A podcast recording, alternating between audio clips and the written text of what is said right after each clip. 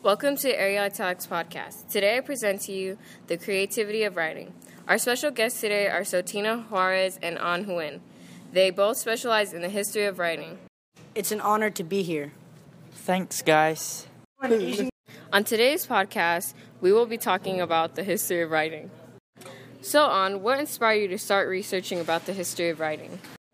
Well, the Mayans are what inspired me to do research of the history of writing, how they developed their own writing system, and how it's one of the three original writing system.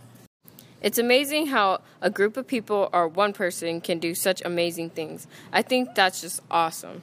So, on to Saltino. What alphabet system do we refer to as of today? Based on our recent research, we have found that the alphabet system we use today, as of right now, is from Rome, but based on the Latin alphabet. Cool. I always got confused from the Roman alphabet and the Latin alphabet. That's good to know that.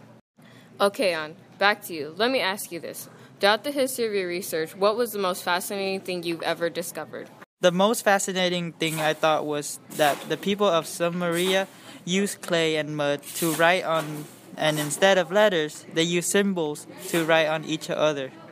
Fascinating. Well, that's it for today. Thanks for listening to Arial Italics Podcast. Please join us next time on Arial Italic Podcast.